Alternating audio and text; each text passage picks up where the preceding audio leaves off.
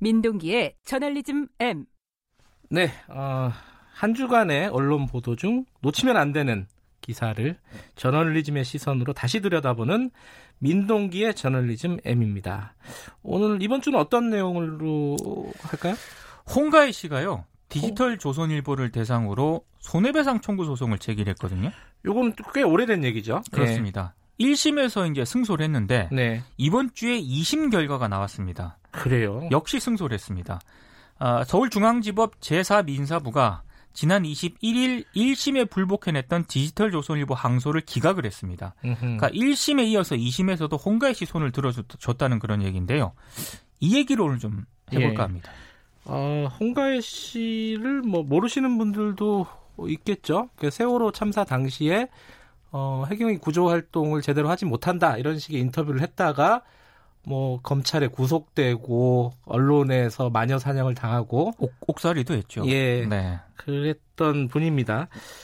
최강 시사에서도 그 1심에서 홍가희 씨가 이겼을 때 인터뷰를 했었어요. 그렇습니다. 본인하고 직접. 2심은 어떻게 나왔어요? 일단은 일단 그 홍가희 씨 손을 들어주긴 했는데요. 네. 어, 보도를 보니까 네.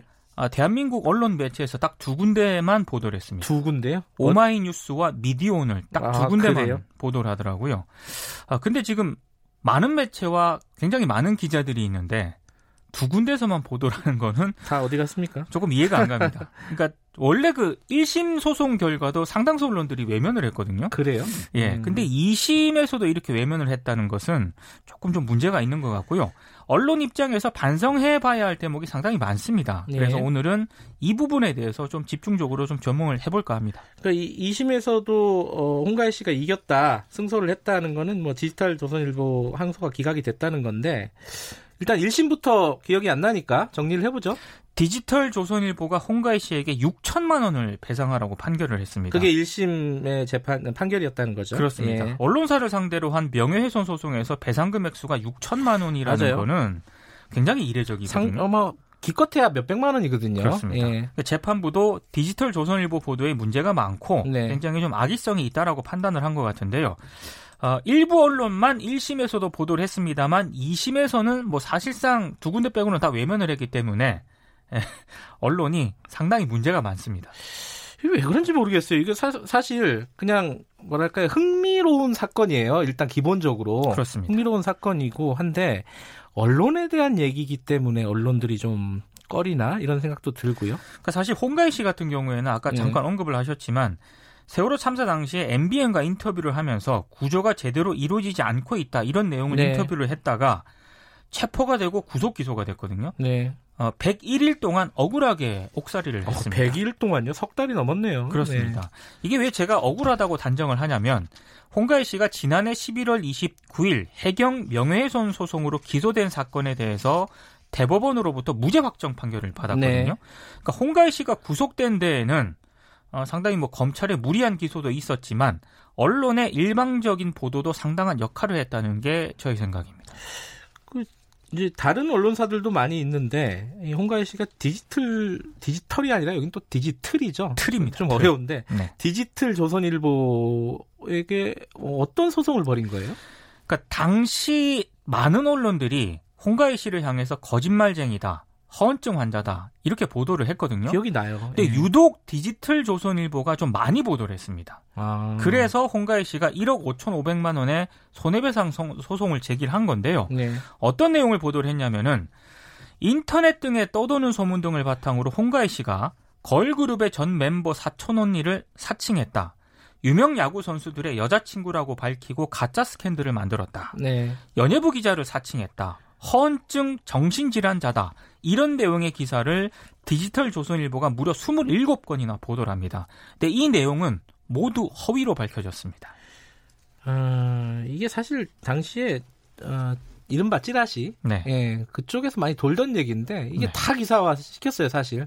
사실인 것처럼 보도를 예. 했죠. 예. 근데 다 거짓말인 걸로 허위로 밝혀진 거고. 이 1심 판결에서 어, 조선일보 2심도 마찬가지지만은 조선일보 손을 들어준 이유는 판결문에 나오겠죠. 그 사실 이 판결문을 제가 이번에 다시 봤거든요. 네. 근데 언론의 기본, 기본 중에 기본을 지적하는 내용이기 때문에 다시 읽어보면서도 부끄럽다는 생각을 했는데요. 네. 개인의 사생활에 대한 내용을 기사화함에 있어서 그 내용의 진실 여부를 미리 조사 점검해야 하는 것은 언론기관의 기본적 책무다. 네. 이런 점이 판결문에 명시가 되어 있었고요. 예. 근데 조선일보는 공익적 사안보다는 이 원고의 사생활, 원고라고 하면 이게 홍가희 씨를 얘기하는 예. 건데요. 원고의 사생활 관련 소문들과 원고를 거짓말쟁이 허언증 환자라고 무차별적으로 보도했다라는 부분도 있습니다. 그러면서 조선일보 보도에는 이 같은 주장을 인정할 증거가 전혀 없다라고 지적을 했는데요. 그러니까 재판부의 판결 내용을 한마디로 간단하게 설명을 하면 조선일보의 홍가희 씨 보도가 언론 보도의 원칙과 기준을 하나도 제대로 지키지 않았다. 네. 이 점을 지적을 한 겁니다. 6천만 원이라는 이 손해배상 판결이 나온 것도 네. 이 이유 때문이지 않을까 싶습니다. 어, 2심은 뭐 1심의 연장선이니까요. 그리고 근데 2심 판결이 끝나고 나서 뭐 취재한 언론들은 많지 않지만은 홍가희 씨가 언론에게 어떤 소감을 밝혔나요? 오마이뉴스가 유일하게 인터뷰를 했더라고요. 예. 언론 피해자들을 위해 좋은 선례가 남았다고 생각을 한다. 잘 버텼구나라는 생각에 뿌듯한 마음도 든다. 이런 소감을 밝혔습니다. 근데 홍가희 씨가 그 2심 재판 전에 긴장을 전혀 안 하다가 한 20분 정도 앞두고 갑자기 떨렸다고 음, 합니다. 사람이니까요. 예. 왜냐하면 패소는 전혀 생각을 안 했는데 조금이라도 금액이 깎이거나 네. 조금이라도 조선일보 쪽에 유리하게 결과가 나오면 어떡하나 이런 생각 때문에 좀 떨렸다고 하는데요. 근데 2심 판결이 나온 날 잠을 아주 잘 잘 것 같다. 뭐 이런 소감을 음. 좀 밝히기도 했습니다. 예, 아까도 잠깐 언급을 하셨는데 이 디지털 조선일보가 심했지만 다른 언론들도 비슷했다 이런 거 아닙니까? 그죠? 사실 대법원으로부터 홍가희 씨가 무죄 판결을 받기 전까지 검찰이 항소, 상고 계속했거든요. 네. 4년 7개월 만에야 피고인 신분을 벗었습니다. 근데 이제 박근혜 정부에서 벌어진 국가폭력의 피해자이기도 하지만 네. 언론의 무차별적인 허위사실 유포로 명예가 훼손된 언론 보도 피해자이기도 하거든요, 홍가희 네. 씨가. 근데 지금 재판 결과와 상관없이 언론이 상당히 반성할 대목이 많다는 게 저희 생각인데 1심도 그렇고 네. 2심 결과 역시 거의 대다수 언론이 홍가혜라는 이름을 외면을 했습니다. 이거 음. 봤을 때 한국 언론은 여전히 좀 갈 길이 먼 것 같습니다. 이게 왜 한국 언론에서 이런 일들이 자꾸 벌어지나 여러 가지 이제 분석이 있을 수 있지 않겠습니까? 네. 그 중에 하나는 아주 단순한 분석인데 기사가 너무 많다. 그렇습니다. 이 기자 1인당 써야 되는 기사가 너무 많으니까 네. 아무거나 막 써대는 거죠. 네. 아, 그런 이유도 단순하지만은 뭐 있는 것 같습니다. 여러 가지로 생각해 볼 대목인 것 같습니다. 자, 저널리즘 M 고발 뉴스 민동기 기자였습니다. 고맙습니다. 고맙습니다. 김경래 최강 시사 듣고 계신 지금 시각은 7시 41분을 향해 가고 있습니다.